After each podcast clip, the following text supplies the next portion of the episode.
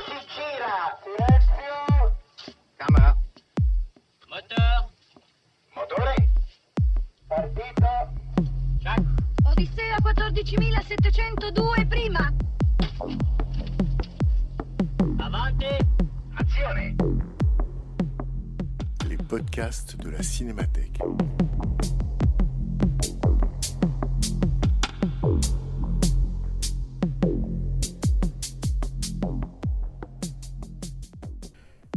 2016, la Cinémathèque française invite régulièrement une personnalité à programmer quelques séances pour parler des films de sa vie. À chaque séance, projection d'un film suivie d'une prise de parole et d'un dialogue avec les spectateurs. En septembre 2016, c'est la romancière Olivia Rosenthal qui se prêtait à cet exercice en programmant Alien de Ridley Scott. Rencontre avec Olivia Rosenthal, animée par Bernard Benoliel. Certains le savent, Olivia Rosenthal a écrit un livre qui s'appelle Ils ne sont pour rien dans mes larmes, et dont le principe récurrent dans le livre est justement de poser la question à différentes personnes du film qui a changé leur vie. Alors, euh, d'une certaine manière, Olivia Rosenthal était la candidate désignée pour ce genre d'exercice, à savoir choisir quatre films qui, d'une certaine manière ou d'une manière ou d'une autre, ont changé euh, sa vie. Ce soir, euh, le Nostromo et Alien euh, pour notre plus grand plaisir. Voilà, tout de suite, je lui cède la parole. Je vous rappelle donc le principe aussi de cette séance. Elle présente le film et à la suite, tout de suite, à la, à la suite de la projection, à chaud, s'engage entre vous et Olivia, moi aussi, entre sa parole et la vôtre, un dialogue, un échange. Euh, Elle vous dira son point de vue sur le film, d'autant que ce film, euh, elle vous le dira aussi mieux que moi, elle lui a consacré, enfin ce livre, ce film ou cette saga, elle lui a consacré un livre qui s'appelle Toutes les femmes sont des aliens, euh, publié aux éditions Verticales. Donc voilà, c'est un film qui lui importe et dont elle nous parlera après la projection pour celles et ceux qui resteront avec nous, je l'espère, nombreux. Donc je vais juste dire quelques mots sur le, choix des films euh, euh, que j'ai fait. C'était un, choix donc euh, vraiment extrêmement difficile puisque c'est toujours la même chose. Quel livre vous allez emporter dans une île déserte? Quel film vous allez choisir? Bon, donc en fait je suis partie du principe de- de- d'essayer de, de- de travailler sur la mémoire immédiate que j'avais à partir du moment où Bernard m'a demandé de choisir des films et Parmi ces éléments de mémoire, m'est revenu tout de suite à l'esprit une scène que je vais vous raconter entièrement. Non, Non. Euh, une, une scène du film d'Alien qui est la scène euh, bon, qu'on attend euh, quand on l'a déjà vu et qu'on qu'on est très content ou pas content d'ailleurs de revoir, mais qui, qui... Et donc je me suis dit que cette scène qui continue à travailler dans mon esprit, euh, c'était intéressant bah, de, de, de, de- la, de la mettre dans son contexte, c'est-à-dire de, voir avec vous l'ensemble du film et de vous raconter après, de faire une espèce de psychanalyse très rapide, en cinq minutes, de vous raconter pourquoi euh, cette scène euh, continue à, à- me travailler encore aujourd'hui. Euh, donc ça, sera- ça, ça sera après la projection. Euh, donc vous dire aussi que c'est un film qui, qui m'importe pour une raison aussi toute simple, c'est que je l'ai vu à sa sortie, et oui, et euh, j'avais, je pense que j'avais pas tout à fait l'âge de voir 79. ça. Et c'était un peu, en plus, encore plus traumatisant parce que précisément, c'était un peu décalé. Euh, et la mémoire d'un film, c'est aussi les conditions dans lesquelles on l'a vu. Donc là, là, je vous raconterai rien de particulier, mais c'est vrai que pour moi, ça joue un rôle aussi, les conditions dans lesquelles ce film, j'ai pu le voir. Euh, et dernière chose que je voulais vous dire, euh, c'est bon, je remarque effectivement que les gens préfèrent avoir peur que pleurer parce qu'il y avait moins de monde au parapluie de Cherbourg que ce soir. Donc je pense que la peur euh, suscite des, des intérêts euh, immédiats, alors que les larmes, on n'a pas forcément envie de pleurer. Mais euh, ce que je voulais dire, dernière petite chose avant qu'on voit le film ensemble, c'est qu'en réalité, euh, Bernard m'a demandé de choisir un film, mais ce film que nous allons voir ce soir, moi, je ne l'ai jamais vu. Euh, bon, je sais que ça, jette un froid, mais je ne l'ai jamais vu parce qu'en fait, on va voir une version euh, qui est la version qui a été revue par le cinéaste en 2003. Euh, et donc, il a refait le montage du film. Alors, apparemment, les différences qu'il y a entre cette version-là et la version de 79 sont, assez petites, mais j'ai été regarder toutes les différences et ça m'a un peu traumatisé aussi. Parce que j'ai l'impression, mais ça c'est toujours comme ça, que les scènes que je préfère ont été coupées. Mais en réalité, je crois que d'après ce que j'ai compris, c'est infinitésimal et on s'en rend même pas compte. Donc, euh, je suis quand même contente de voir pour la première fois euh, Alien avec vous ce soir et donc je vous souhaite une très bonne projection. Et juste pour vous rassurer et, et vous rassurer aussi, la différence entre la version d'origine et la version dite du réalisateur de 2003, il y a une minute d'écart entre les deux films. C'est-à-dire qu'en fait, il y a une scène en plus dans, ici, et que en fait, c'est pas des scènes qui ont été supprimées, mais visiblement des débuts et fins de scène qui auraient été rabotés. Au final, à l'échelle d'un film de deux heures, il y a une minute d'écart. Voilà. Je Mais pense que la scène, les deux, enfin, il y a moi, il y a deux scènes dont je vais vous parler. Je pense qu'elles y sont toutes les deux. Ah oui, ça je suis sûr. Mais surtout, si on a privilégié ce, ce film, enfin cette version, c'était pour privilégier, privilégier la copie. Parce qu'on avait cette copie dans nos collections et que la copie est quasiment neuve et qu'on voulait vous offrir Alien euh, en copie miroir. Voilà, bonne projection et à tout à l'heure après la, après la séance.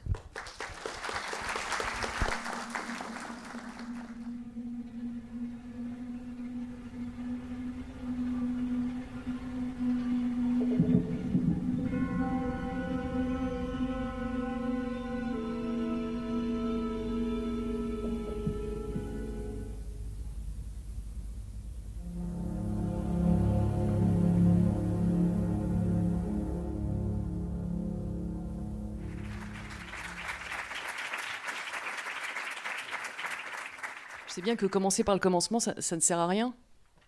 C'est improductif. Contrairement à ce qu'on pourrait croire, ça embrouille tout. Commencer par le commencement embrouille tout. Il faut, toujours connaître la fin pour pouvoir raconter une histoire. Donc on ne peut pas raconter d'histoire et, surtout on ne peut pas raconter sa propre histoire. Il faudrait attendre jusqu'à sa fin, qui serait aussi la fin de tout désir de raconter, de toute possibilité de raconter, de tout récit. Du coup, on se rabat sur le cinéma, sur les films, sur des ensembles connus qui durent un temps donné et qu'on peut regarder jusqu'à la fin avant d'en parler. Ça repose de la vie. On va au cinéma pour se reposer, pour oublier, on marche à tâtons. On part sur des fausses pistes. Des pistes séduisantes sûrement, mais justement, des fausses pistes. Alors qu'au cinéma, on peut être plus rigoureux, plus méthodique. Encore que, on se laisse parfois emporter. Parfois, on se trompe, on est séduit. Par exemple, dans Alien, de Ridley Scott. C'est l'exemple qui me revient. On imagine des scènes de sexe ou d'épouvante avec des monstres qui sortent du fond de l'écran, et en fait, c'est pas du tout ça. Encore que si, si, un peu, un peu. Alien, ça raconte un peu ça. C'est un peu une histoire de monstres. Même si au bout d'un moment, on ne sait plus si les monstres, c'est eux ou nous. Je veux dire, nous, les humains, ou eux, les aliens. Enfin, eux, c'est- mal dit. C'est vite dit. Eux, c'est un seul. Un seul qui devient plusieurs et qui se multiplie. Mais je vais revenir au commencement, sinon je me perds. Parce que, parce que quand je pense à Alien, je suis obligé de penser en même temps à la tétralogie. Quatre films. Quatre aliens successifs et enchaînés qui restent dans la tête par bribes, se superposent et se mélangent au point que tout l'esprit est infecté par ces drôles de bestioles dégoûtantes qui ont eu le temps en une vingtaine d'années, les 20 années de la tétralogie, de, de pulluler, de se propager et d'envahir jusqu'à l'inconscient. Donc je disais, je disais, Alien est un seul. Alien au début c'est la bête. C'est une seule bête. C'est un film. C'est un seul film qui va devenir quatre. Je le sais, je les ai vus. J'ai dit qu'il fallait savoir à l'avance pour raconter l'histoire dans le bon sens. En même temps, ça embrouille tout, cette connaissance que j'ai des quatre. Toutes ces images se mélangent et se superposent et se contredisent, parce que les quatre, c'est quatre films différents, quatre réalisateurs différents, quatre histoires différentes, avec juste un invariant. Deux. Deux invariants. La femme, Sigourney Weaver, alias Ripley, invariant 1, et la bête, Alien, alias Alien, invariant 2. Cette bête dont on peut dire qu'elle est il ou qu'elle est elle. Peut-être que lui, c'est elle. Peut-être qu'Alien est femelle. Après tout, qui me dit de quel sexe est la bête? C'est peut-être elle. Auquel cas, c'est encore plus grave, encore plus effrayant. Alien, c'est elle. Alien, c'est l'histoire d'une femme. Toutes les femmes sont des aliens, des mutantes et des aliens. Sans doute vous l'avez compris, vous l'avez compris tout de suite, alien c'est un mot qui rappelle un autre mot. Alien comme aliéné, comme celui qui est pris par l'autre, comme celui qui est entièrement sous la coupe d'un autre et qui ne peut pas vivre vraiment parce qu'il n'est pas complètement lui-même. Alien c'est ça, c'est l'autre. Alien, ça veut dire qu'il y a en chacun de nous un autre. Qu'en chacun de nous sommeille une force qui peut nous manger de l'intérieur. Alien donc, c'est l'histoire de l'un d'entre nous, un homme, mais ici en l'occurrence une femme, Une femme qui est rongée de l'intérieur. Plus exactement, qui risque d'être rongée de l'intérieur si elle laisse le monstre, l'alien donc, entrer en elle. Voilà, j'y suis. Je commence à m'approcher du film. Et en m'approchant, je m'approche aussi de moi. Un film qu'on aime et qu'on raconte, ça rapproche de soi. Je fais le récit d'Alien parce que je ne peux pas faire le récit de ma vie. On aurait tous envie de raconter dans l'ordre les épisodes de sa vie, mais c'est impossible. Avant de connaître la fin, on n'a aucune chance de savoir quelle direction, quel sens et même quel chemin. Donc, Alien est une bonne alternative. Alien est un bon exercice. Alien, c'est l'histoire d'une femme dont on peut craindre qu'elle ne devienne une autre. Et si on le craint, c'est que toutes les femmes, toutes, toutes les femmes, dès lors qu'elles sont habillées en soldats, et qu'elles ont du pouvoir, et qu'elles prennent des décisions, et qu'elles sont fortes, toutes les femmes qui sont dans cette situation peuvent être considérées comme des aliens, ou d'éventuelles aliens, ou de futures aliens. Il faut les mater. Il faut leur dire qu'elles sont belles et magnifiques, mais qu'elles risquent de muter. Donc, quand on est spectateur, en 1979, et qu'on voit Sigourney Weaver, alias Ripley, la femme soldat, qui, contrairement à tous les autres membres de l'équipage, prend les bonnes décisions, quand on voit cette femme, avec sa combinaison moulante, et sa taille, et sa stature, et sa beauté, et sa fermeté, et sa puissance, on se dit que oui, il va y avoir un problème, forcément. J'arrête là, parce que c'est...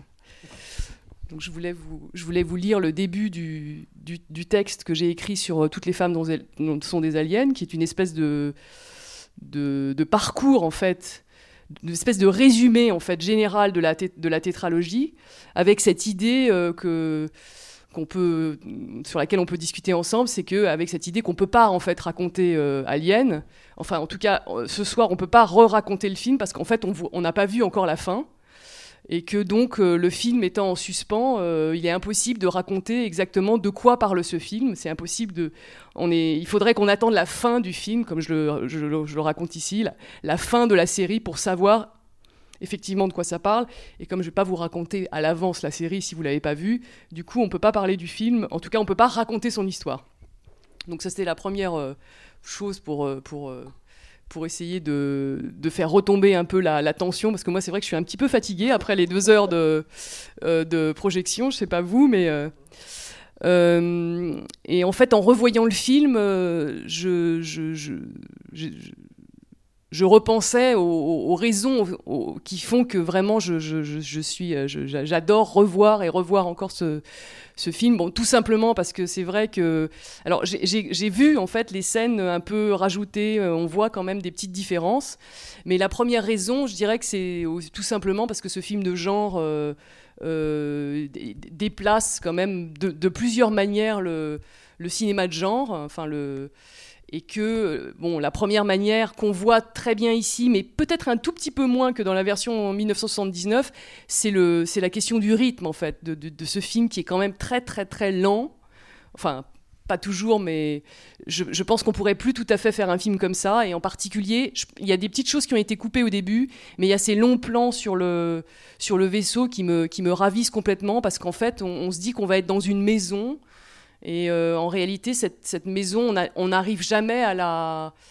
euh, on n'arrive jamais à comprendre comment elle est faite, de quoi elle est faite. Donc, moi, j'étais toujours curieuse aujourd'hui encore de, voir tous ces espaces de vaisseaux qui sont tous différents. On ne sait jamais vraiment où on est.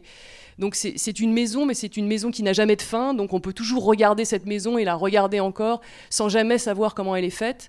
Et je crois que c'est vraiment une des grandes forces du film, enfin pour moi, d'être dans ce rapport comme ça au lieu, qui est un lieu euh, qui, un peu comme le monstre, euh, même si là on le voit un peu beaucoup, le monstre, cette fois-ci, dans cette version-là, mais euh, un peu comme le monstre, n'a- pas, pas une seule forme, mais a plein de formes, et qu'il y a une métamorphose permanente qui fait qu'on on continue à regarder ce film avec plaisir, mais je crois qu'il y en a pas mal d'entre vous qui l'avaient déjà vu, donc peut-être auront des choses à dire dessus. Donc ça, c'est la première petite remarque sur, le, sur le rythme de, ce film. Par exemple, il y a la scène où il, où il voit le l'œuf euh, et, le, le- monstre lui saute dessus, où il crie, et en fait, hop, ça coupe je me souvenais plus de ça. Ça coupe et euh, il y, a un- il y a un long plan sur euh, qui, qui est un plan un peu lointain sur le sur l'espèce de, de, construction très bizarre dans, le, dans lequel se cachent les aliens. Et hop, c'est-à-dire ça rompt le moment de, de la terreur et il faut attendre euh, un petit moment avant que ça revienne. Donc ces effets de, changement de rythme, je trouve ça très très très très réussi dans ce film.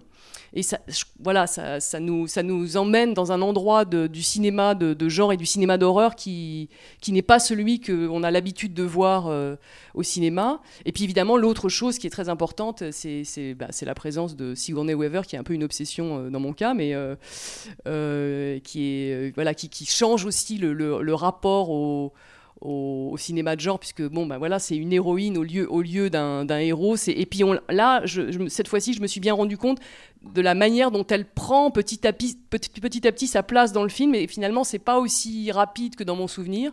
C'est vraiment, il, il faut ce temps-là, il faut, il faut tout ce, ce déploiement avant qu'elle elle arrive à son, à son rôle de femme soldat. Et, et, euh, et alors, ce qui est assez intéressant, et peut-être c'est ça aussi qui a fait le, le succès de, enfin, le succès de ce film et, le, et le fait qu'il continue à nous parler, c'est cette puissance suggestive qui est très ambivalente en fait. Euh, c'est aussi pour ça que j'avais appelé mon texte Toutes les femmes sont des aliens, parce qu'on peut dire, bon ben, euh, j'ai essayé d'écrire un texte féministe, mais en même temps, si, on, si le féminisme consiste à dire que toutes les femmes sont des aliens, c'est vrai que c'est un féminisme un peu bizarre. Et je crois que le film, il est très ambivalent sur ce terrain-là. C'est-à-dire que j'ai un petit peu regardé euh, certaines analyses qui étaient faites du film, et euh, donc. euh, Disons que dans, un premier, dans une, première lecture, tout simplement, j'avais envie de dire bah oui, c'est un film féministe parce que c'est un film dans, le- dans lequel les femmes sont. Enfin, les femmes. Une femme, elle est quand même un peu plus intelligente que tous les autres. hein. C'est la seule qui, en fait, qui, prend les bonnes décisions. C'est la seule qui dit qu'il faut laisser le monstre à l'extérieur. Enfin, c'est- la seule qui manifeste aussi la nécessité de, gérer sa peur et de, de penser. En fait, il y a plusieurs moments où elle dit oulala, là là, il faut qu'on pense cinq minutes. Donc c'est la seule qui essaye de penser. Donc il y a tout ce rapport comme ça à ce personnage qui qui semble nous indiquer que euh, c'est l'accession voilà, des, femmes au, même pouvoir que, le pouvoir des hommes. Donc c'est espèce de, de, très basiques, euh, de, renverser un peu le, pouvoir des hommes en proposant une femme à la place. Euh, et euh, donc à la place, et je dirais pas à égalité, mais même dans une, dans une relation un peu de supériorité par rapport aux hommes. Euh, et puis elle sera la survivante des épisodes suivants. hein. Bon, bah, je vous apprends rien, donc en fait, euh, voilà, c'est tout ce, ce- cette idée que c'est toujours une femme qui doit survivre et que les, hommes vont, mourir et qu'elle, elle va rester. Et après, ce qui est assez intéressant justement par rapport à ça, qui est une lecture assez simple, assez basique du film, c'est que euh, c'est que en même temps, en même temps, c'est un film de terreur. En même temps, c'est un film de terreur. Enfin, moi, je ne sais pas si ça vous fait peur, vous vous nous direz peut-être après. Moi, je continue à avoir très peur quand même dans ce film. Donc, je me dis, je me dis que en même temps que c'est un film féministe, peut-être c'est aussi un film qui nous raconte que cette situation-là, dans laquelle les femmes deviennent des femmes soldats, qui ont le pouvoir, qui sont puissantes et qui sont intelligentes, ça fait quand même assez peur. C'est donc quelque chose dont on n'a pas très envie, en fait. Donc, je me dis que c'est aussi un, c'est aussi un, on, peut, on peut donc inverser complètement la lecture du film en estimant qu'au contraire, ça nous, rap- ça nous raconte une anxiété terrible, une anxiété masculine. Imaginons un monde dans lequel les femmes seraient en combinaison moulante et auraient des fusils et tueraient des monstres, ben, c'est un monde dans lequel on n'a pas tellement envie de vivre, hein, quand même, malgré tout. Donc euh, voilà, cette ambivalence-là, elle est très forte. Et après, bon, évidemment, il y a, je, raconte tout ça parce que c'est un film qui, par rapport à cette histoire de qu'est-ce que c'est qu'une femme, euh, quel est le rapport, est-ce qu'il y a un rapport d'égalité entre les hommes et les femmes, etc. C'est pas simplement un délire personnel, c'est que en fait j'en revoyais des, euh, des éléments très forts dans le film et ça sera confirmé, on pourrait dire, par les numéros 2, 3 et 4 de, de la série, c'est que euh, ce, dont il est beaucoup question aussi, euh, précisément parce qu'on n'en parle jamais, c'est le fait que en, général, par exemple, pour, pour mettre au monde, en, général, il faut qu'un homme rencontre une femme et que, en général, il, il fasse l'amour et ça fait, ça produit un embryon et, et voilà. Et là, en fait, bon, évidemment, ces hommes et ces femmes n'ont absolument aucune, il n'y a, aucune ambiguïté sexuelle entre eux, mais vraiment, ils ont, il n'y a, rien qui se produit euh, qui pourrait ressembler au début d'une ambiguïté entre eux. Donc c'est, un monde dans lequel la sexualité a totalement disparu. Et la procréation, évidemment, on l'a vu, hein, elle, elle a, un peu changé de, de mode. Et en fait, d'abord, c'est les hommes qui mettent au monde. Euh, bon, et puis c'est pas, bon, c'est quand même assez désagréable comme, euh, comme naissance. Mais à un moment, j'avais oublié que le robot dit du monstre, c'est le fils de Cain. Et donc il y a toute cette histoire que, euh, bah, voilà, dans, ce monde-là, qui est ce monde de, de- de- de- des femmes soldats, ce sont les hommes qui vont procréer. Et, euh, ce qu'on voit, et donc ça, irait dans le sens d'un film pas très féministe, c'est qu'on ce qu'on voit, c'est que c'est quand même assez, c'est quand même assez terrifiant, quoi. C'est que la naissance devient un- une chose euh, terrifiante et aussi mortelle. Euh, donc, euh, donc cette histoire de la procréation, elle, est, elle est évidemment, elle est, elle est très très euh, présente et dans ce film-là. et dans les autres, donc c'est pour ça que je dis qu'on ne peut parler d'un film que quand on connaît la fin, parce qu'en fait le- l'ensemble de la tétralogie, c'est vraiment une déclinaison de cette histoire de qu'est-ce que ça pourrait être, comment on pourrait imaginer de procréer autrement. Donc là, on a version 1, le parasitage, euh, qui est la première, la, première manière de remplacer euh, la procréation euh, biologique qui passe par l'acte sexuel. On en remplace par une autre, là, donc ça, ça fait le parasitage. Mais après, il y en a d'autres dans le film. Il y a l'adoption. Ça, c'est le, le film 2. Parce qu'en fait, on découvre que, que Sigourney euh, Weaver, je, je vous apprends rien parce que c'est dès le début du deuxième, hein, en fait, c'est une femme, mais c'est aussi une mère. Ça, on le sait pas, là. dans le numéro 2, on découvre que c'est une mère. Et c'est une mère, évidemment, qui va être un peu séparée de son enfant parce que le temps qu'elle revienne sur Terre, je ne sais plus combien de centaines d'années se sont passées. Donc, euh, donc elle, voilà. Donc, et, et, en fait, tout le film, tout le deuxième film raconte comment, euh, retournant sur la planète euh, pour refaire la même chose, c'est-à-dire pour tuer le monstre, elle va trouver une enfant qui va être son enfant d'adoption. Donc le deuxième volet, c'est vraiment le volet de l'adoption. Et puis après, on va avoir euh, euh, le, troisième volet, c'est le seul volet dans lequel on, voit euh, un homme et une femme qui, qui font l'amour. Mais c'est très très fugace, donc c'est parce qu'ils sont un peu sous le regard de l'alien. Et c'est dans le quatrième volet qu'on découvre que la procréation, c'est aussi, euh, ça passe aussi par le clonage. Et donc il y a vraiment une déclinaison comme ça de toutes les procréations possibles et imaginables jusqu'au point final qui est vraiment la, euh, la- la- la- enfin, on- pourrait dire le, point culminant, c'est euh, finalement il n'y a pas une survivante, mais si vous allez jusqu'au cadre, vous verrez qu'il y a deux survivantes, deux femmes donc, qui sont censées, on ne sait pas comment, mais avec toutes ces propositions, adoption, clonage, parasitage, elles vont trouver sûrement, qui sont censées refonder à elles deux l'humanité. hein. Donc il y a vraiment, euh, donc maintenant il y a- a, plus d'hommes du tout. Et, euh, et c'est vraiment, enfin, dans le dernier, dans le dernier de la saga, ça, c'est- assez clair que l'objectif est de, donc, de, recomposer l'humanité à partir de ces deux femmes, ce qui là tendrait à prouver que les femmes sont effectivement un tout petit peu plus résistantes que les hommes dans l'ensemble de la saga des aliens. Voilà, ça c'est un peu le, parcours euh, euh, que, propose la tétralogie et que ce, premier numéro nous offre déjà. Je ne sais pas si peut-être il y a des, des remarques ou des... Juste ajouter un- par rapport à d'abord par rapport à cette histoire de film sans fin, enfin d'impossibilité de mesurer l'ampleur du geste avant d'avoir vu, disons, le quatrième, qui pour l'instant est le dernier, bien que depuis Ridley Scott ait fait un préquel qui s'appelle Prometheus, et puis qu'on nous promet un cinquième, euh, réalisé par Neil Blomkamp, euh, celui qui a fait District 9. Mais l'idée que la fin n'est pas racontable, c'est que si on en croit, et Dieu sait qu'elles sont nombreuses, les histoires d'anecdotes autour du film et les sites spécialisés, la fin qu'on a vue là du premier n'est pas la fin que voulait Ridley Scott. C'est-à-dire que normalement, si j'en crois ce que j'ai lu, euh, il désirait que la bête s'étend euh, en quelque sorte euh, faufilée dans la navette, puisque la bête, elle est super intelligente, elle a compris que puisque son projet c'est de rejoindre la Terre, euh, il lui faut s'embarquer à bord de la navette. C'est pour ça que lorsque Sigourney Weaver refait le chemin à la fin, elle ne rencontre pas la bête et elle accède au, au vaisseau. Et donc, il voulait que en fait, la bête tue Sigourney Weaver dans la navette, soit capable d'imiter la voix par mimétisme de Sigourney Weaver et entre en contact avec la Terre pour annoncer son arrivée. Donc ça, c'était le, projet. Bon, les producteurs, visiblement, euh, ne l'ont pas laissé faire. Et à l'inverse, à l'entame du scénario, au moment où il y a eu la première version du scénario, la femme n'existait pas. Puisqu'au départ, le, personnage principal euh, de, Ripley était un homme. Et c'était donc effectivement une fiction, euh, on pourrait dire traditionnelle d'action, où un homme euh, prenait en charge une situation extraordinaire.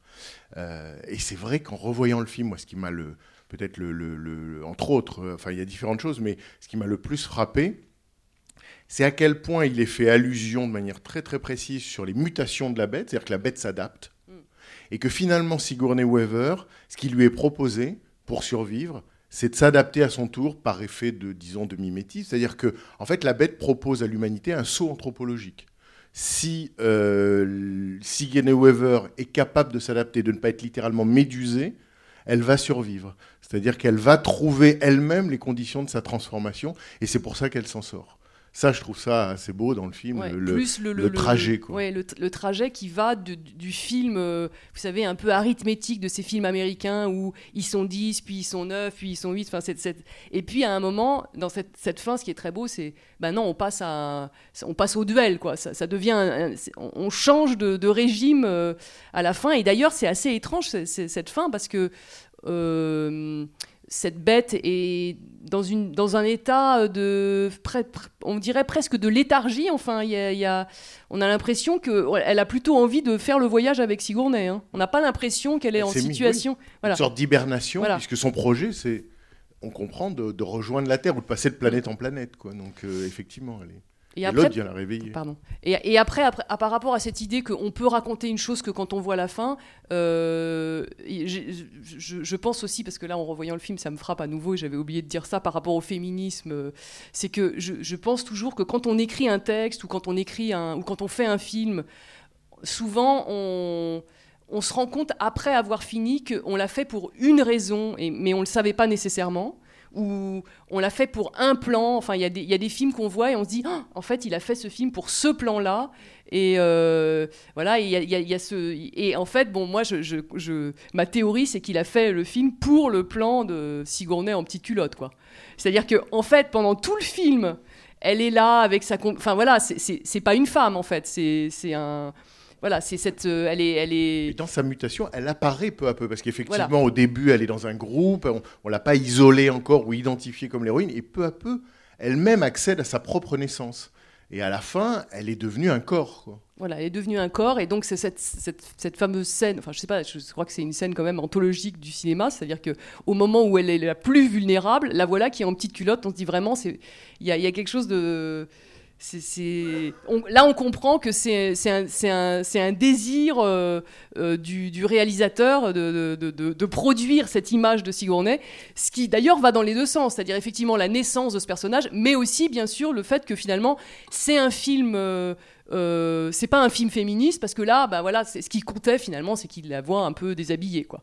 Finalement, quand comme même- dans plein oui. d'autres films, euh, Mais en Euh. même temps, elle mute à nouveau. C'est-à-dire que elle-même, elle fait comme le monstre, elle s'adapte, elle a une carapace, elle prend une armure, elle a une arme. C'est-à-dire qu'elle elle, elle- elle est en petite culotte, mais elle, elle se retrouve d'égal à égal avec le monstre, parce qu'elle-même, elle franchit un seuil. Quoi. Mm, Donc il y a le...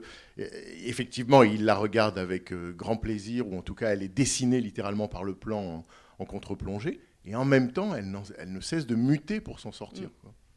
Je sais pas si ça vous fait réagir ou euh, si on peut continuer aussi. hein, mais... Avant de vous- juste un mot avant de vous passer la parole, parce que sinon je vais oublier. Ça, j'y avais, je l'avais jamais, enfin, je l'avais vu à chaque fois, et en même temps, je m'étais jamais dit le coup du chat. C'est-à-dire que à la fin, Si. Mm. bon, bien sûr, elle, elle sauve le chat, elle emmène le chat, et je me suis dit, bon, bien sûr, c'est un geste, enfin, c'est un geste à l'égard de d'une forme de vie qui ne serait pas humaine, mais qui est la vie animale, et que finalement, à force de, de, mutation, elle rejoint aussi une forme d'origine. Mais surtout, je me suis dit, comme elle est seule face au monstre, la seule manière pour elle de ne pas devenir folle, c'est de ne pas être seule. Donc il lui faut absolument le chat pour qu'elle garde en quelque sorte, sinon euh, du moins son sang-froid ou, ou la volonté de s'en sortir pour sauver le chat. Enfin, je pense que le chat, sans qu'on comprenne exactement, a un rôle euh, absolument essentiel dans sa psyché. Quoi. Plus le fait que quand même, moi, j'ai un, un doute sur le chat. hein.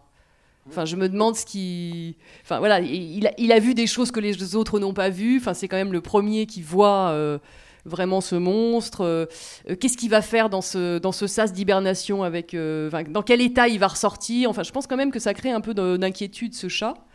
Et, et, que, aussi, il, euh, a, par rapport à l'humanité des personnages, c'est vrai que euh, il est important parce que c'est un peu paradoxalement, c'est par le chat aussi que l'humanité, c'est-à-dire le, caractère un peu non raisonnable des humains, se manifeste à plusieurs reprises. Parce que quand même, avec ce chat, ils font n'importe quoi. Enfin, on se dit, ils prennent des risques inconsidérés pour retrouver ce chat.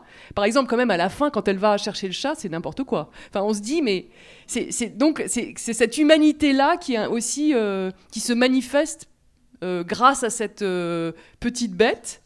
Euh, et et, euh, tout le film d'ailleurs est, assez intéressant sur la manière de, voir les, humains parce que c'est quand même, euh, enfin pour l'époque, je pense que c'est un, film. Maintenant, on est, on a été habitué à voir euh, ce, type d'image de science-fiction qui, est, une image sale, enfin une image voilà dégoulinante, enfin visqueuse. Enfin Cronenberg, il, a les films qui sont des années 80 de Cronenberg, je pense qu'il s'est quand même beaucoup inspiré de, ce, de cet univers-là, euh, de, ce, de ce côté, euh, de ce côté visqueux, tropical. Enfin, il y a toute cette, euh, cette ambiance très particulière qu'on a revue ensuite beaucoup, mais qui était assez nouvelle pour l'époque, où la science-fiction, c'était aussi un monde justement très aseptisé, etc. Alors que là, ce vaisseau, il a... Euh, L'humanité qui, qui- s'en dégage aussi, c'est ces, ces- hommes autour de la table qui, qui fument, qui, qui, euh, qui mangent des trucs assez, assez abominables. Enfin, il y a tout ce, toute cette espèce d'épaisseur humaine euh, que, qui est d'ailleurs dans tout ce début du film, qui est aussi un des éléments que, qui ralentit en fait beaucoup le film et que je trouve très, euh, très intéressant, c'est cette, euh, cette place qui est assignée à, cette espèce de quotidien qu'ils essayent de reconstituer. Vous avez vu, ils ont des céréales un peu, voilà, ils fument des cigarettes, ils essayent de, de, de- produire en fait euh, l'équivalent de ce que serait une salle à manger. Euh, et euh, c'est quelque chose qui, donne, euh, me semble-t-il, quand même son, aussi son rythme et son, épaisseur au, film, et qui est assez fort en fait, par rapport à d'autres films de science-fiction qui seraient, qui seraient des films plus aseptisés en fait. Il y a une question là au fond. Le micro arrive. Juste un mot par rapport au début, qui est effectivement très très beau sur la, la lenteur, l'incroyable lenteur du début, les... et en même temps qui sont euh, effectivement qu'on peut pas faire le, tour du, propriétaire. Euh, cette, cette, mais- cette maison vaisseau semble absolument. D'ailleurs, quand elle se sauve à la fin en navette, on voit que ça n'en finit pas là de, sortir de, cette masse. Et en même temps, quand même, je trouve ce qui est très très beau dans ces premiers plans, euh, ces travelling lents comme ça, ce regard impossible à assigner. On se dit, mais qui regarde ce qu'on voit? Et c'est d'une certaine manière comme si c'était jamais évidemment nommé, mais c'est comme si la bête était déjà là. Il y a quand même une inquiétude, mais alors on pourrait dire dès la première seconde, que si on se dit qui regarde, on ne peut que répondre en fonction du savoir qu'on a de ce qui va suivre, que d'une certaine manière, la contamination a déjà commencé. Celle du spectateur, en tout cas, ça c'est sûr. Alors j'ai une question sur le chat, justement, puisqu'on évoquait le chat. Euh, quand on voit un film de science-fiction et qu'il y a un chat, on pense toujours à un célèbre chat de l'histoire des sciences, qui est le fameux chat de Schrödinger. Est-ce que vous pensez que... Alors, est-ce que vous pouvez expliquer qui est ce chat?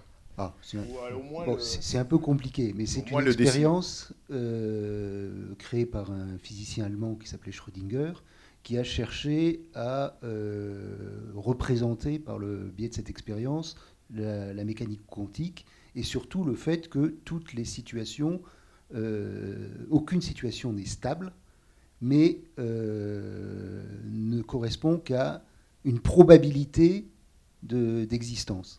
Et en fait, le, chat de Schrödinger, c'est la, présentation de la, physique probabiliste qui veut qu'un état n'est jamais sûr à 100%, mais euh, la seule chose dont on soit sûr, c'est qu'à un moment, ça va exploser. Par exemple, dans l'expérience, en fait, il fait une expérience avec un chat, donc je, que je peux pas vous raconter parce que je peux pas en dire plus non plus. Mais en fait, le principe consiste à montrer que le chat est à la fois vivant et mort. Enfin, Ouais. que il y a autant de probabilités qu'il soit vivant que de probabilités pour qu'il soit mort. Donc, on peut dire que le chat est vivant et qu'il est mort. Euh, et donc, c'est-. Voilà, bon, Mais bon, après. c'est difficile de euh, rentrer je- je- beaucoup dans les ouais, détails. donc, vous, on peut se poser la question, parce que bon, quand le, le chat, comme vous l'avez souligné, est quand même plus que présent. Alors, je n'avais jamais vu le film, et je n'ai pas vu non plus les suivants, donc je ne sais pas si le chat réapparaît dans les trois films suivants. Non. Bon. Bah, il réapparaît au début du deuxième, puisque en fait ça commence avec l'ouverture de la. Si, si, il, il est là, euh, il est là. Et d'ailleurs, il, il est là, et nous on se pose quelques questions au début, mais euh, nos questions seront très vite résolues. Enfin, en tout cas, on se, rend- on se rend compte qu'on se pose plus de questions, nous, que peut-être que le réalisateur à ce moment-là, parce que le chat n'a n'a pas un rôle. euh, aussi important qu'on aurait, qu'on aurait espéré peut-être. Parce que là, dans le premier film, on peut se poser la question. Il y a toujours la situation où le- les, les sept membres de l'équipage sont tantôt endormis, tantôt réveillés. Euh, ils sont tantôt euh, hommes, mais ils donnent naissance. Enfin, il y, a, y a, pour tous les personnages une certaine forme d'ambiguïté. Et donc, on- peut-être, peut-être, mais je Bah, moi, je pense que le chat, il porte. Enfin, je, je pense pas que ça soit. euh, que le chat euh, soit une, une, une émanation de la théorie de la relati- relativité, encore qu'on peut toujours euh, l'envisager. Mais là, je pense que c'est plutôt un des éléments euh, de. de- un des éléments d'angoisse en fait, c'est-à-dire à la fois la... en fait, moi j'ai le sentiment que ce film qui est un film de science-fiction devient à un moment presque comme un film fantastique. C'est-à-dire euh, le moment où on bascule de ce côté euh, d'un monde, euh, la science-fiction, c'est-à-dire dans, lequel il y a des éléments technologiques extrêmement élaborés, etc. Finalement, on se retrouve dans un monde où il y a ça, bien sûr, mais avec lequel on a une espèce de familiarité, le café, les cigarettes, le chat. Enfin, pour moi, c'est une manière de ramener ce film de science-fiction à un film fantastique. C'est-à-dire à vraiment à, travailler sur cette inquiétante étrangeté qui est là euh, à côté de nous, juste de l'autre côté de la paroi, et qui n'est pas tout à fait la même chose que le film de science-fiction où on est dans un cadre euh, euh, avec toute cette science qui vient faire en, quelque sorte écran entre nous et l'angoisse. Et là, je trouve que ce film nous met nous met pas exactement à l'endroit strict de la science-fiction, en particulier en raison de la présence de ce chat. Mais pas seulement, c'est-à-dire que les machines, vous avez vu quand elles sortent, c'est des pistons, enfin, c'est pas un monde électronique en fait. C'est presque un monde mécanique par moment. Par moment, hein. Par moment, c'est très mécaniste. Par exemple, la, première apparition de la bête dans ces espèces de turbines, là, je sais pas ce que c'est, ce- avec ces chaînes, on a l'impression d'immenses chaînes de vélo. Enfin, je veux dire, il y, a- il y a quelque chose de très. euh, Oui, c'est ça. On a l'impression qu'on pourrait euh, tourner les engrenages et que ça finirait par faire marcher la machine, quoi. Alors, euh, c'est pas tout le temps le cas dans le film, mais il y a, il y a quand même cet aspect qui est assez fort et je, je- je trouve que, enfin, j'ai le sentiment que le chat nous raconte quelque chose qui va dans ce, dans ce, dans ce sens-là, en tout cas.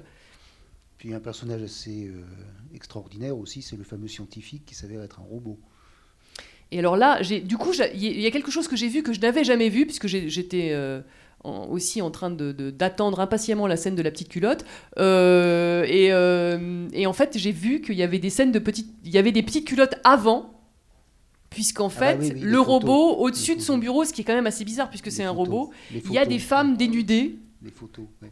Et il y a, la scène, on pourrait dire sexuelle, entre guillemets, qui est une scène entre, non pas entre un homme et une femme, mais entre une femme et un robot, sauf que évidemment ce robot c'est quand même un homme. Euh, c'est la scène où il essaye de lui entrer le, journal dans la bouche. Quoi. Là c'est vraiment cette scène que j'avais oubliée. Et d'ailleurs je suis pas complètement sûre que dans la version que j'ai vue moi en 79, cette scène y soit. Je suis pas complètement sûre euh, de l'avoir vue. De même, il y a une scène dont je suis sûre qu'elle n'est pas. C'est à la fin, quand elle voit euh, le, les, voilà, le capitaine Dallas, qui, est, ça euh, été, voilà. qui est encore un peu en vie et qu'elle donc elle est obligée de le, de, enfin elle est obligée. Elle le tue euh, Il pour. demande de la voilà. napalmer. quoi, Ça, ça c'est sûr que ça y est pas. Mais la scène, vous dites qu'elle y est, la scène où, où il l'a. Parce que moi, je me souvenais pas qu'elle était aussi. euh, Du coup, je l'ai trouvée très, euh, très forte et avec ces histoires de femmes nues, je me suis dit ah oui bon là il y a vraiment une allusion sexuelle assez, assez explicite. Euh, c'est la première fois que je vois par exemple ces petits. euh, ces Et on est même étonné, je sais plus en quelle année se passe le film, 2200 et quelques, qu'il y a encore du papier. Ah oui oui oui. Non non mais il y a ce côté un peu. euh, Oui, c'est un- c'est un moment presque, c'est presque une séquence de film de prison, quoi. Enfin, il y a une Oui, prison oui, de femmes ouais. où il y a un truc d'une violence Oui, sexuelle avec absolument. le casier, on ouvre et là, il y a toutes les. On se dit, mais c'est. c'est- Oui, une autre forme de procréation là qui s'invente sous nos yeux, Mm. mais bon, un peu, un peu limite. Alors j'ai une dernière question. En préambule, vous nous aviez expliqué qu'il y avait deux scènes qui vous intéressaient tout particulièrement. Je crois qu'il y en a une, nous avons compris laquelle c'était. Mais quelle est la C'est la scène de la procréation parce que euh, voilà, c'est- la scène euh, que tout le monde. euh, Enfin, euh, parce que chaque fois que je la revois, en fait, c'est un petit peu comme ce qu'on racontait la semaine dernière sur les parapluies de Cherbourg. Vous savez, on, on parlait des larmes finalement. Quand on connaît la fin, c'est toujours cette histoire de connaître la fin d'un film. Je crois que c'est une chose un peu qui m'obsède, qui fait que ça, ça rejaillit sur l'ensemble du film et finalement on pleure pas euh, à l'endroit où on devrait pleurer, mais on pleure, avant. Euh, là, il y a un peu le, même effet sur la scène de procréation, c'est-à-dire que finalement, tout ce qui précède, alors est-ce que c'est ça justement Tout ce qui précède, c'est comme une attente. euh, c'est comme l'attente de cette scène quand on la connaît, c'est-à-dire et, et chaque fois qu'elle vient, enfin c'est, pourtant je la connais, je sais à quel moment exactement, j'ai quand même toujours un peu de mal, à, enfin ça, me fait quand même toujours très peur, et euh, donc il y a ce, alors est-ce que c'est, que je, suis aussi euh, victime de de ce que je disais tout à l'heure, à savoir la, crainte que j'ai qu'un jour les hommes se mettent à procréer euh, et que le parasitage remplace la naissance, enfin j'en sais rien, mais en tout cas c'est vrai que ça continue à être très, très, une, une scène très épouvantable, enfin qui va aller chercher des endroits euh, sans doute euh, euh, intimes de chacun d'entre nous, enfin en tout cas de, de, moi. Et alors on raconte une anecdote, parce que il y a plein d'anecdotes sur, sur Alien, donc il y a une anecdote qui, qui raconte que en fait pour, pour créer cet effet de non seulement sur le spectateur mais sur le- l'ensemble de l'équipage, le réalisateur n'aurait pas prévenu les, euh, les autres acteurs de ce qui allait se passer euh, et de l'effet de, voilà de- et que donc en fait les acteurs auraient découvert euh, euh, le, le- ce, qui se, pa- ce qui se passait et c'est pour ça qu'ils manifestent une telle, euh, un tel, une telle surprise, un tel étonnement parce qu'ils n'auraient pas été mis au courant. Bon, ça, je sais pas si c'est vrai, je sais pas si c'est une légende. Ça paraît en grande partie improbable. C'est pas vu la- possible, hein, vu la vu- technologie de la scène, mais ce qui semble vrai, c'est qu'ils n'étaient pas tout à fait au courant de, des détails. Euh, Peut-être sur les, les- les projections de sang, Mm. de, de liquide. Euh, donc il semblerait qu'ils savaient à peu près, disons, les grandes lignes de ce qu'ils allaient subir, mais peut-être pas le détail de ce qu'ils allaient recevoir Mm, mm. quelque chose dans le genre. Parce que, mais ce qui est vrai, c'est que cette scène-là, bon, qui est, sans doute que ça correspond à des moments dans l'histoire du cinéma où, à l'époque, je dis à l'époque, mais comme la scène de la douche dans Psychose, on franchissait, euh, terrifié, un seuil de représentation et de, su- et de ce qu'on pouvait supporter ou de ce que le cinéma osait. Quoi. Je pense que euh, là, on fait, cette scène est restée... Et puis elle est restée sans doute célèbre aussi parce que il se passe pour nous exactement l'inverse de ce qu'on voit. C'est-à-dire que on voit une expectoration, on voit quelque chose qui sort, et nous, cette scène, elle nous rentre Mm. euh, dans la tête de manière absolument indélébile. C'est-à-dire qu'une fois qu'on l'a vu, on peut plus oublier ce surgissement. Et c'est terrible, quoi. C'est presque comme une écharpe dans la tête, c'est un- c'est presque le- le- la punition du spectateur. Et pourtant, c'est en fait, en même temps, c'est ça fait presque rire, non? Parce que j'ai entendu qu'il y avait eu. Enfin, c'est c'est un peu grotesque en même temps cette bête. Euh, Ouais, mais ça- ça- elle ça- est un peu. euh, Enfin, vous voyez, elle est. on- quand- avec ces espèces de petites dents le, ri- là. c'est le un rire, peu- ça peut être une défense, quoi, parce Ouais. que comme il y a des gens qui riaient au, au parapluie de Cherbourg. C'était peut-être On, un peu- on se défend d'une émotion euh, quand même assez sidérante, Mm. quoi, même si on sait que tout ça est évidemment euh, le résultat d'un trucage. Euh, Oui, Je pense pas que John Hurt y ait laissé sa peau. hein. Donc, euh, mais c'est c'est pas la question de est-ce que c'est évidemment, comme disent les enfants, mais il est vraiment mort. Mm, Bon, euh, non. Il y a quand même un seuil de la représentation là, par-delà ce qu'on sait et qui nous aide à survivre à ce qu'on voit, que quand même c'est c'est un seuil euh, insupportable. Mm. Et puis, en, en- en fait, on peut faire un lien avec le, le film de la semaine dernière, parce que, si je me souviens bien, Jacques Demy a aussi fait un film où il y avait un homme qui était enceint. Ah oui, c'est vrai. Ah oui, oui, oui. L'homme, le- l'événement le plus Plus important depuis Mm. que l'homme a marché sur la Lune. qui est un film de, Michel- de, de Jacques Demy. Euh, bah, je vous remercie pour votre interprétation sur, sur la procréation, en fait, parce que moi, je n'y avais jamais pensé. Parce que quand j'ai vu le film, euh, j'avais 24 ans. Et en fait, je l'ai interprété totalement différemment. Cette bête qui, sous prétexte de vous fournir de l'oxygène vient s'implanter dans votre cœur et va le faire exploser. Et ça m'a plus fait penser aux gens qui vous manipulent, qui rentrent dans votre cœur, qui prennent une place là-dedans et qui foutent en l'air tout votre monde. Ça m'a plus fait penser à ça et l'image m'a poursuivi.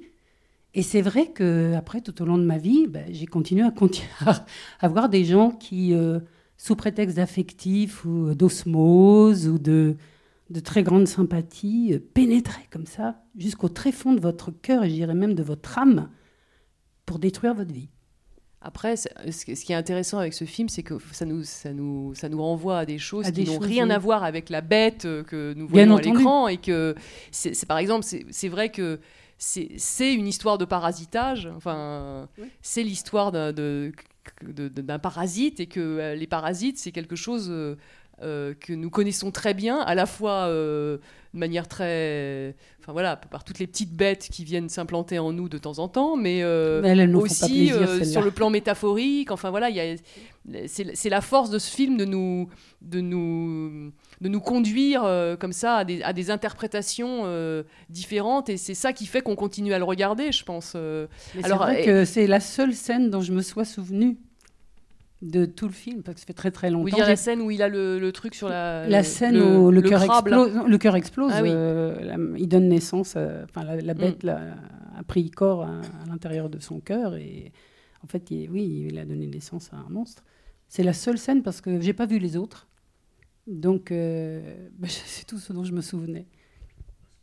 Non, non. C'est pas étonnant. Voilà, c'est ce qu'il y a de plus mm. fort. Mais par contre, euh, c'est vrai que le début du film, il, plante son décor avec un immense silence. Et en fait, je me souviens de rien du film. Et je me suis dit, mais en fait, ils sont déjà tous morts.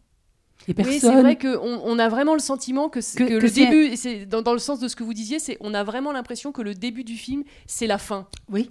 Et qu'on voit par exemple à un moment les blouses blanches qui pendent, on se dit, bon bah voilà, c'est déjà terminé et on va, on va faire une espèce de flashback. Euh, c'est vrai que c'est, de ce point de vue-là, ça aussi c'est très beau dans le film, cette, euh, cette, cette, absence euh, qui dure assez longtemps, où on a et ensuite voilà la naissance des, des hommes, parce qu'il y a aussi tout ce toute cette métaphore de, on parle de la naissance du monstre, mais il y a aussi la naissance des hommes qui, qui sortent de leur cocon. Enfin, c'est, quand même euh, tout ça, c'est vraiment euh, assez, assez nettement. Enfin, je dis que j'interprète, mais c'est assez clair dans le film la procréation, le nom de, évidemment, le nom du vaisseau qui s'appelle maman. J'adore quand il dit bon, alors je vais demander à maman ce qu'elle en pense. Euh.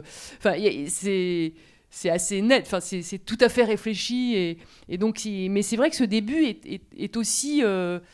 c'est aussi la fin du film, quoi.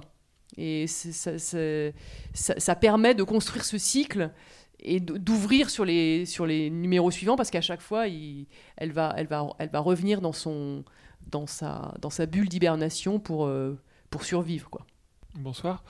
Euh, il y a un film qui a été tourné peu de temps après Alien, euh, je crois, et qui, qui semble inspiré par Alien, c'est The Thing de John Carpenter. Je ne sais pas si vous l'avez vu. Moi, c'est un film que j'ai vu aussi, que j'ai découvert à la Cinémathèque il y a longtemps et qui m'a aussi euh, terrifié. C'est aussi un huis clos, mais dans une base euh, en, en Arctique. Il y, a, il y, a, aussi une créature comme ça qui change de forme et qui passe d'un corps à l'autre. Sauf qu'elle elle change encore plus de forme que dans, que dans Alien. Je voulais savoir si vous l'aviez vu. Et voilà, si vous moi, malheureusement, j'ai failli le voir il n'y a pas très longtemps et je ne l'ai pas vu. Mais effectivement, je pense que le film est très inspiré de d'Alien. Après, par rapport au changement de forme, juste dire aussi que euh, la, scène où on, voit, Alien euh, à plusieurs reprises dans, ce a dans, le, film là, mais en, réalité, ça veut rien dire, mais dans la, la version de 79, par exemple, euh, la scène où le personnage va chercher le chat et où il est attrapé par Alien, on voit pas. Alors ça, je sais très bien que là, il a rajouté une image où on voit déjà le, la forme de cet alien, alors que dans la version de 79, on voit juste la tentacule descendre, on voit qu'il l'attrape et c'est tout. Et euh, c'est une petite différence, mais c'est quand même... Euh, euh, ça raconte quelque chose sur les multiples formes de l'alien, parce que là, on, finalement, on sait assez vite quelle forme il a, alors que dans cette version euh, de 79, on, met très longtemps à connaître sa forme, enfin sa forme définitive entre guillemets, ce qui fait qu'on a un, rapport à l'écran qui est un petit, peu différent. parce que on, on se dit que il peut surgir. Enfin, on regarde les bords, quoi. Enfin, c'est un film qu'on regarde par les côtés. On regarde tous les bords du film. Et parce que on se dit que il- il- voilà, toutes ces formes vont, vont surgir par les bords, alors que quand on sait qu'il a cette taille-là, alors on n'est pas tout à fait dans le même rapport à l'image. J'ai trouvé que c'était un petit peu différent, ou alors c'est parce que je l'avais beaucoup vu. Et... Mais vraiment, on voit à un moment, on voit vraiment cette tête allongée, euh, on voit la mâchoire, enfin c'est très tôt dans le film ça. Et euh, C'est vrai que la représentation du monstre fait une grande différence. Ouais. Enfin, ça paraît des détails, mais c'est vraiment la leçon de Jacques Tourneur, par exemple, avec Mm. La Féline ou d'autres films. C'est-à-dire, moins on représente le monstre et plus il est présent. Mm. Moins on le représente et plus il fait peur. Et effectivement, on fouille davantage les bords du, du- du cadre euh, que lorsque on sait qu'à certains moments, on va avoir, même si c'est un monstre, une représentation euh, euh, rassurante, Mm. parce qu'en pied. Mm. Alors que lorsqu'on a un fragment ou une ombre, là, effectivement, on touche aux peurs archaïques. quoi. Et donc dans euh, The Thing, je sais pas comment est le monstre en fait. Enfin, je, comme je l'ai pas vu le film, euh, mais je, je crois qu'il est vraiment nettement inspiré effectivement d'Alien. Et en même temps, The Thing est un remake euh, d'un film beaucoup plus ancien de Howard Hawks. Donc il y a peut-être l'influence d'Alien et évidemment le, le, euh, le pont tendu entre Carpenter et Howard Hawks. En fait, au-delà de ça, il y a un truc. Enfin, c'est que Alien a été écrit par Dan O'Bannon, qui était le grand copain de fac de Carpenter, avec qui ils ont réalisé Dark Star, qui est leur premier film qui contient déjà pas mal d'éléments d'Alien, le vaisseau, les, les, les, les, les mecs qui partent à la recherche, on sait pas trop quoi, un peu enfermés. C'est déjà des routiers de l'espace en fait. Et, euh, et ce qui est rigolo, c'est que l'un part scénarise Alien et l'autre fait Halloween de son côté et va faire The Thing après qui va être un, lui, The Thing, par contre, un échec complet euh, d'un point de vue euh, du box-office. Ça, le, ça coule Carpenter. C'est vrai que Dark Star, euh, réalis- enfin, scénarisé par Dan O'Bannon, c'est vraiment effectivement le lien avec Carpenter. J'ai pas pensé. mais oui. C'est euh, par rapport à ce que vous avez dit sur euh, l'idée de procréation qui est développée dans les quatre films. Alors moi j'ai vu que le premier, mais bon déjà vous en avez dit assez pour que euh, j'ai un peu idée de cette manière de procréer dans les trois autres films. Je pense qu'en fait justement sur l'alien, euh, dans ces quatre films, il y a quelque chose de très scientifique en fait. C'est-à-dire que euh, c'est presque comme si c'était Darwin qui allait rencontrer cet alien pour l'étudier. À, chaque film, d'après ce que vous dites, on, en apprend un peu plus sur lui, sur sa manière de se reproduire. Sur, euh, rien que dans le premier, on voit d'abord euh, les œufs, comment il est cultivé, entre guillemets.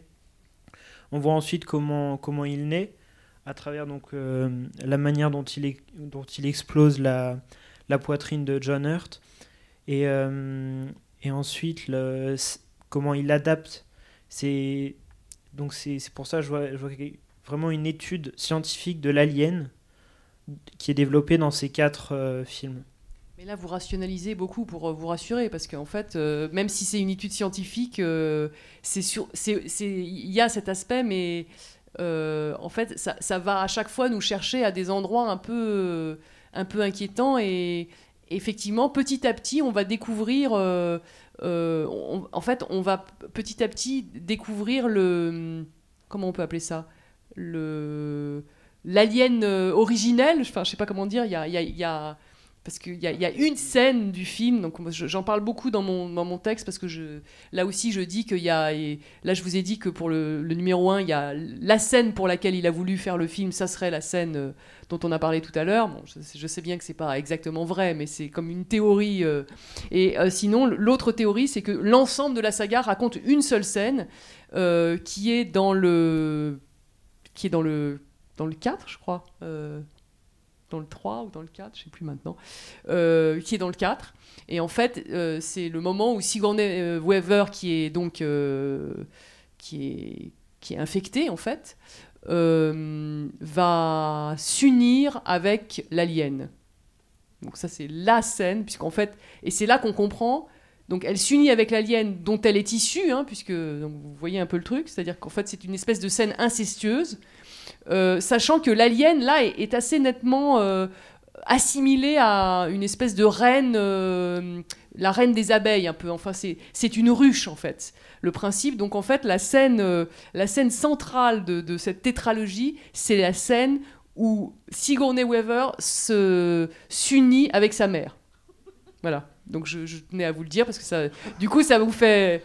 C'est quand même. Et c'est la grande scène euh, qui dure très peu de temps. hein, c'est assez fugace. Mais non seulement elle s'unit avec sa mère, qui est quand même déjà un peu. euh, qui rend le film assez, euh, on va dire, assez surprenant, malgré ce côté blockbuster, etc. Assez surprenant. Non seulement elle s'unit avec sa mère, mais elle procrée. Enfin, c'est-à-dire que ça donne des résultats, quoi. Donc ça, c'est quand même de, donc euh, c'est scientifique, mais c'est aussi, c'est aussi une espèce de. Euh, si, on essayait, scientifique au sens, on va essayer toutes sortes d'hypothèses possibles pour procréer autrement. L'une des hypothèses étant, bon bah voilà, on va s'unir avec sa mère et on va, on va faire des enfants. Alors les enfants, c'est pas une réussite. hein. Alors là, euh, c'est dans le numéro 4, là, l'alien. euh, c'est en fait parce que l'alien devient une sorte de mutant, puisqu'il est, il est mi, mi-homme, enfin, il est pas tout. Il est quart homme, et, euh, puisqu'elle, elle est moitié, euh, moitié humaine, moitié alien. Donc elle est, il est, le monstre, il est quart humain et trois quarts alien. Mais ça lui donne un aspect assez raté, enfin, sur le plan euh, visuel et esthétique. Ça, c'est dans le film de, le film de Genet, en fait, qui est le dernier de la, de la tétralogie. Ça lui donne un, un look assez. euh, oui, c'est ça. C'est un, c'est un alien un peu raté, quoi. Et, mais c'est un bâtard, quoi. c'est un bâtard, voilà, exactement. C'est un bâtard. euh, et du coup, Mais quand même sur l'idée, enfin même si évidemment, enfin sans se demander si le cinéma est darwinien et sans en supposant que le, le- c'est quand même une théorie sauvage du darwinisme, le film est quand même hanté par euh, euh, l'idée de, euh, de, l'évo- de la lutte entre les espèces, de l'évolution d'une espèce pour qu'elle survive. C'est-à-dire que là, quand même, l'humanité résumée à cette personne est menacée d'extinction.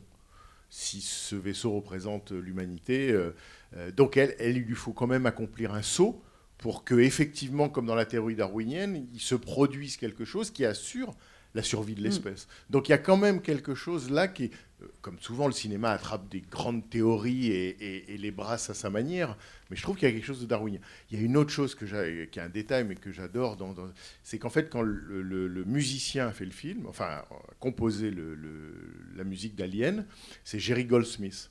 Et Jerry Goldsmith, il a fait un film 10 ans auparavant, ou 15 ans auparavant, qui est Freud, Passion secrète, de euh, John Huston. Et le monteur du film s'est servi de moments musicaux de Freud, Passion secrète pour monter Alien.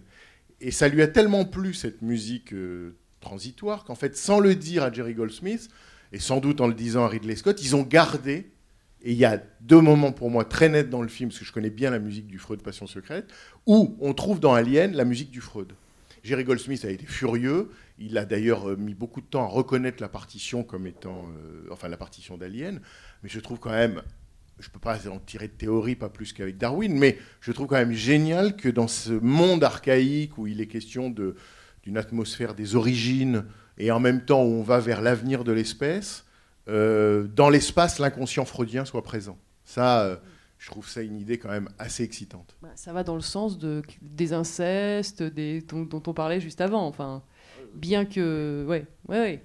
Parce que c'est une, grande scène, donc il faut que vous alliez voir en fait, la- la conclusion de cette histoire, c'est qu'il faut absolument aller voir euh, le- la tétralogie parce que sinon vous connaissez pas la fin du film.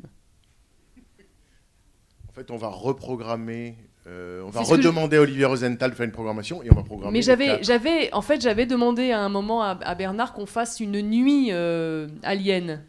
Et en fait, c'est ça que je Oui, voulais mais là, le directeur départ. de la programmation serait pas d'accord parce que je pense qu'il en a déjà l'idée.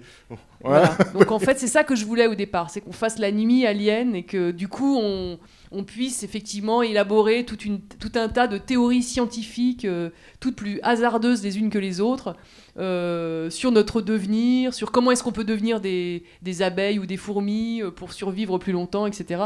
Avec cet imaginaire qui est pas seulement un imaginaire, qui est aussi effectivement sans doute un fait scientifique, c'est que les insectes ont des, capacités de survie bien, bien, certains insectes existent depuis beaucoup plus longtemps que nous et ont des capacités de survie qui sont bien plus importantes que les nôtres. Donc, euh, c'est- notre modèle en quelque sorte, c'est ce- c'est ça à quoi on doit se référer si on veut euh, Mais moi, je, survivre. Ouais, je pense vraiment que Sigourney Weaver s'en sort parce qu'elle prend Alien comme modèle. Elle se dit, euh, ou elle, enfin, elle se dit pas, mais elle, elle, elle, elle trouve en, en- en l'alien les conditions de sa propre survie. S'il s'adapte, je vais m'adapter comme lui. Et en s'adaptant, elle s'en sort. Ça, j'ai trouvé ça. Absolument, oui, Darwin.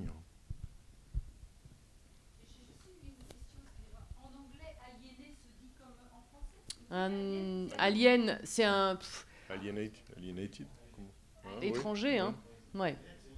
Alien, c'est l'étranger. Alien, hein. c'est l'étranger. C'est pas euh, là ce que je vous ai lu tout à l'heure, c'était pour. euh, c'est Oui, enfin, c'est ce que j'ai écrit, mais euh, euh, alien, aliéné, l'étranger, ouais, c'est. Je pense que le sens premier, c'est c'est l'étranger. Enfin, c'est le, comme ils disent, le guest. J'aime beaucoup cette, ce- quand ils parlent de l'hôte, parce que l'hôte, c'est le. Je sais pas comment c'est en anglais, guest, si c'est le même mot, mais en français, l'hôte, c'est le mot Ah, qu'on emploie aussi pour les parasites. C'est on dit qu'il y a un hôte. Et donc, euh, cette histoire de l'hospitalité, c'est un peu à double tranchant quand même. Parce que finalement, c'est ça. euh, Sigourney Weaver n'est pas très hospitalière. Et c'est un film un peu bizarre aussi, hein, ce que ça raconte, parce que l'hospitalité est une chose assez dangereuse hein, dans le film. Oui, oui. Non, mais voilà. C'est ça que ça raconte hein, quand même. Euh, bonsoir. Euh, Il y a deux choses dont je voulais parler. La première, c'est que déjà dans le vaisseau, avant même que l'alien arrive, enfin, l'alien qui est vraiment l'altérité radicale, il y a déjà plein d'altérités entre les personnages. Euh, C'est-à-dire, bon, il y a deux femmes, il y a des hommes. Les femmes sont déjà minoritaires.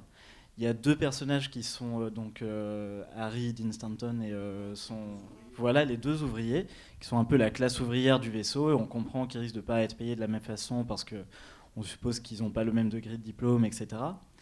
Euh, Il y a euh, un robot dont on ne sait pas encore que c'est un robot, mais voilà, on va le découvrir plus tard. Et il y a ce chat. Donc, euh, en fait, le chat, un truc qui m'a frappé très souvent au cinéma, c'est qu'on a des chats tigrés roux. Alors, allez savoir pourquoi, mais il y a Breakfast at Tiffany notamment. Et euh, je crois qu'il y a des critiques américains qui ont montré justement que c'est ce qui évoque le plus la familiarité, euh, vraiment le côté très rassurant. Voilà. Mais donc on a un animal, et en fait l'alien c'est aussi une sorte d'animal qui est déjà euh, très familier. En même temps, c'est cette familiarité qui, je pense, crée l'inquiétude dont vous parliez tout à l'heure. Et ensuite, une deuxième chose, je voulais revenir sur la lecture féministe, je sais pas, mais en tout cas axée euh, un peu euh, sur, euh, sur, en termes de genre, par rapport à, à Ripley. Déjà, elle est très différente quand même de l'autre femme qui a des réactions beaucoup plus associées aux représentations de stéréotypes de genre qu'on a. C'est-à-dire qu'elle va pleurer, voilà, elle a des réactions totalement irrationnelles, elle crie, voilà. Que Ripley, elle, est très, très posée, elle prend le temps toujours. Donc euh, féministe, je sais pas, sais pas si on peut dire que le film est féministe dans le sens où il y a deux représentations, l'une très stéréotypée et l'autre euh, au contraire qui va plutôt contre tous ces stéréotypes.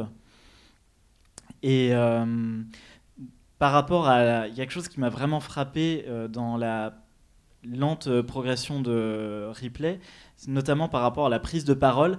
En fait, l'homme va toujours couper la parole et essayer d'avoir la parole. Et à un moment, elle est obligée de, dire Mais ferme-la, shut up, et euh, laisse-moi parler. Et ça, c'est très frappant. Enfin, rien qu'il y avait le débat Hillary Clinton-Donald Trump, on voyait bien que Trump coupait tout le temps la parole. Et c'est un truc très, enfin, qu'on retrouve, je pense, vraiment dans les lectures euh, féministes. Et euh, juste une dernière chose par rapport à la scène. euh, effectivement, moi, ça m'avait pas frappé. J'avais revu le film il y a pas très longtemps pourtant. Euh, je pense pas que dans la version de 79, il y a des images de, de magazines porno comme ça. Si, mais Mais j'en en sais tout rien. cas, hein. euh, Vous savez, ce qui est drôle, c'est que ce qu'on n'a pas vu, enfin, parce que je, je suis comme vous, je suis là, Ah, mais dans la version de 79, il y a ça, mais il y a pas ça. C'est-à-dire que, en fait, c'est toujours de, de- de- de nous, de nous rassurer en nous disant que ça n'était pas dans la version de 79, alors que c'est, à mon avis, les- les- le fait qu'on ne voit pas, on doit pas voir exactement les mêmes choses d'une fois sur l'autre. Ouais. Et je peux pas le confirmer parce que, mais je- moi, j'imagine que, enfin, ça devait y être quand même, à mon avis. Et il y a juste une dernière chose, c'est qu'en fait, il va essayer d'étouffer euh, Ripley avec ce magazine, mais on pourrait penser euh, comme ça que logiquement, il va prendre des boules de papier et lui enfoncer dans, dans la gorge, mais en fait, il roule vraiment le Ouais, magazine. ouais, ouais, ouais, ouais. C'est vraiment une forme phallique, enfin, Mm. il n'y a, pas besoin d'aller chercher très loin pour Mm. euh, comprendre.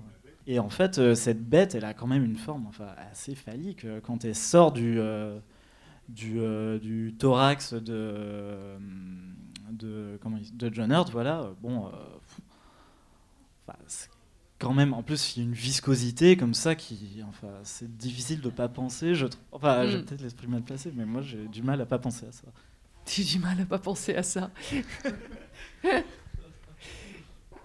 En même temps, le, monstre, il a été euh, designé par euh, l'artiste euh, Giger, euh, Hans-Rudi Giger, et il suffit d'aller jeter un œil dans ses portraits pour voir que c'est pas du tout, du tout un hasard s'il y a des formes phalliques dedans. Et encore, c'est vachement moins explicite que dans la plupart de ces portraits. C'est surtout des portraits, à enfin des peintures à l'aérographe. Euh, pas mal de sculptures aussi, mais un peu moins que des portraits.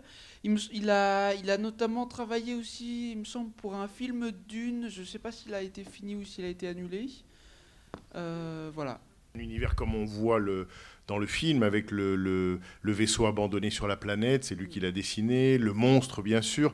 Donc c'est un univers très sombre, euh, très, comment dire, à la fois ce qu'il appelait presque la, la- biomécanique, c'est-à-dire un mélange de chair, d'organisme et de technique. Et comme si, effectivement, euh, muscles et pistons euh, s'étaient imbriqués en permanence de telle manière qu'on ne peut plus les discerner. Voilà, comme une sorte d'espèce mutante ou de mutation des formes. Mais d'ailleurs, quand ils vont au début dans, ce- dans cette planète, euh, il y a des moments où ils disent Oh là là, c'est quoi? C'est incroyable. Et en fait, nous, ce on n'arrive pas à comprendre si on voit une forme euh, minérale ou si on voit une forme animale, enfin, ou végétale. Ou, enfin, c'est indiscernable. Est-ce que c'est un organisme vivant ou est-ce que c'est simplement euh, une sculpture? C'est pas vraiment la bête, c'est c'est le comment on pourrait dire, c'est le, le- c'est le milieu, oui, c'est le milieu dans lequel cette bête se, se développe. Et mais on sait pas. C'est un bouillon de culture, Et c'est ce c'est aussi pour ça que ça nous ça nous renvoie aussi, j'imagine, à des à des peurs euh, très anciennes. C'est que finalement, c'est vrai qu'on sait on sait pas où ça commence et où ça finit la bête, quoi.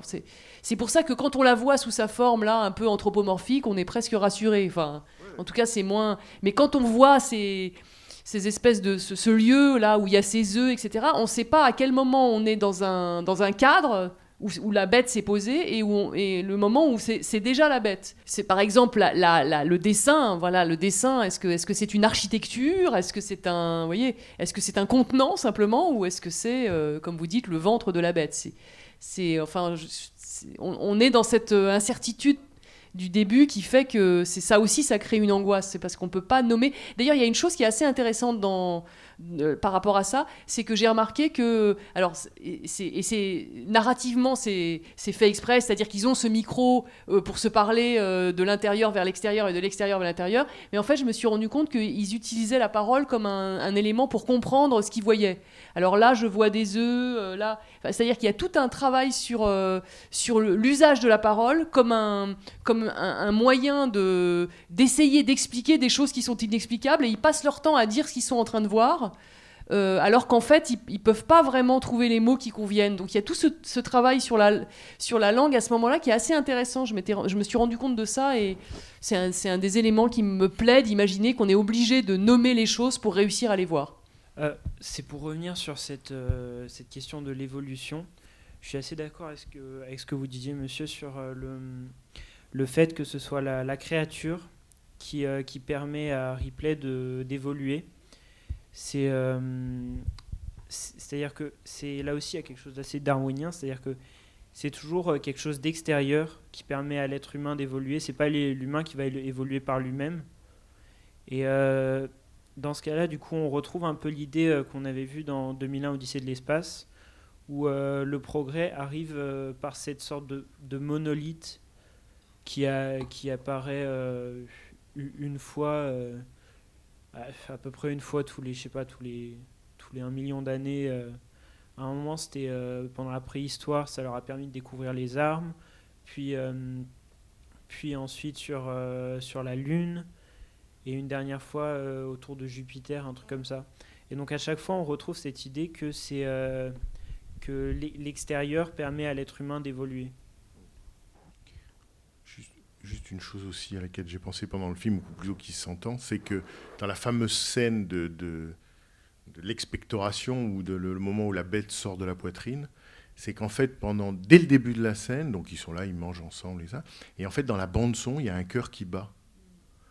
Et euh, comme si on était à la fois euh, à l'extérieur du corps et dedans. Hein il y a, il y a un tra- euh, là aussi, ça m'a frappé pendant le film. A un travail sonore, les bruits, les Ouais. bruitages, la musique, le son. le- Et- et- Il n'y a pas de plan vide. hein. Par ailleurs, je me suis rendu compte, ce dont je n'avais pas euh, été consciente euh, dans d'autres projections, que euh, par rapport à cette histoire de cœur qui bat, qu'on est donc à l'intérieur aussi, on est aussi à l'intérieur du corps de cet euh, homme, on a, on, on a vu une première fois la bête qu'il a à l'intérieur. Parce qu'en fait, il y a un moment où il est en- le, le robot est en train de faire des études de, de- et en fait, il y a une image et je l'avais pas vue moi. Et en fait, c'est c'est l'image de ce qu'il y a à l'intérieur du corps de, de Kane.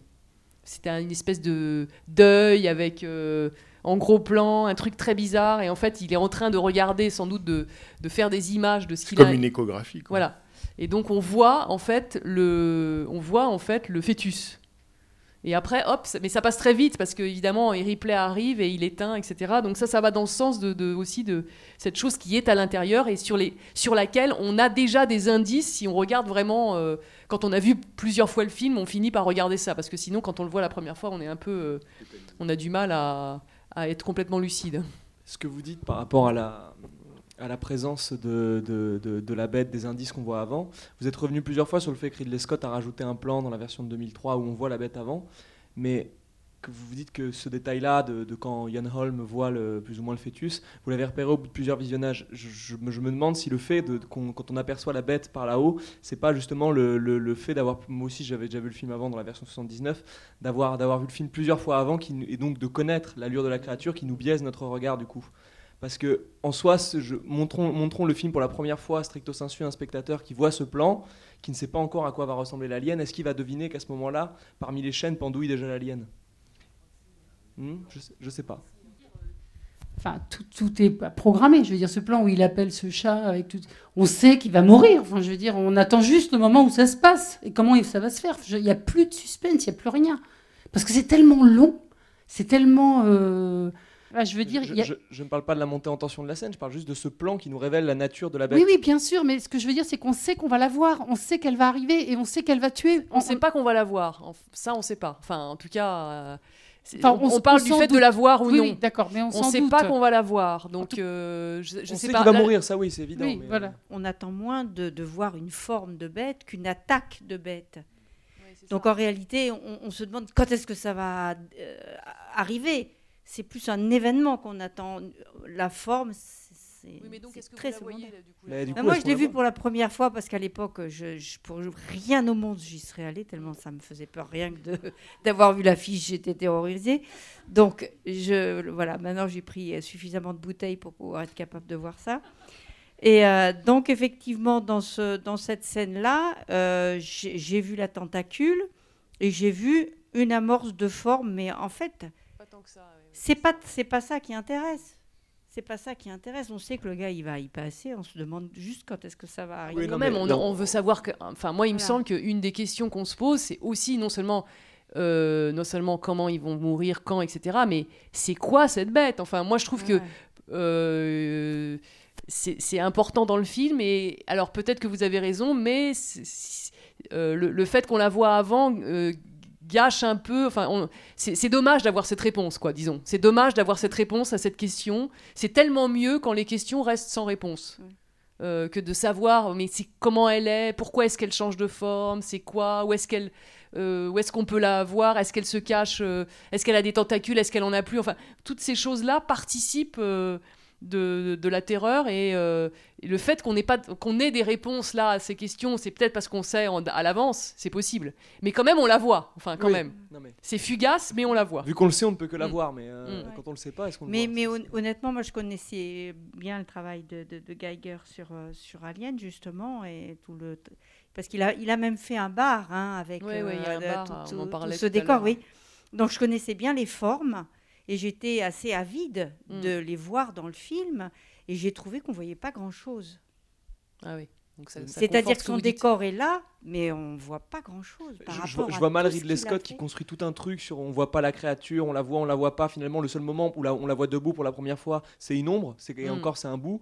Se, se dire bah tiens, 25 ans après, je vais saloper mon chef-d'œuvre en mettant un plan où on voit le, la mon- le monstre au bout d'une demi-heure. Je veux dire, je, je l'imagine mal se dire ça. Je, veux dire, je, je pense qu'il sait qu'en vérité, un spectateur qui découvre le film pour la première fois ne verra pas le monstre. Et de toute façon, un spectateur qui a déjà vu le film. mais pourquoi il, la met- il s'imagine. le rajoute alors ce plan? Enfin, je veux C'est- dire, c'est bizarre ce que vous dites. Donc, dans ces cas-là, quelle nécessité de rajouter ce plan Mais- si l'objectif c'est pas de le montrer Mais parce qu'un spectateur nouveau ne sait pas que c'est le monstre, et un spectateur de, déjà, qui a déjà vu le film, euh, de- de- ça participera de son plaisir de savoir que le danger est là. C'est le sus- du suspense, c'est ah ben il est là et lui, moi je sais Mm. qu'il est là, lui le, le personnage ne, ne le voit pas. Mm. C'est, je pense que c'est de, de ce jeu-là que ça participe tout simplement.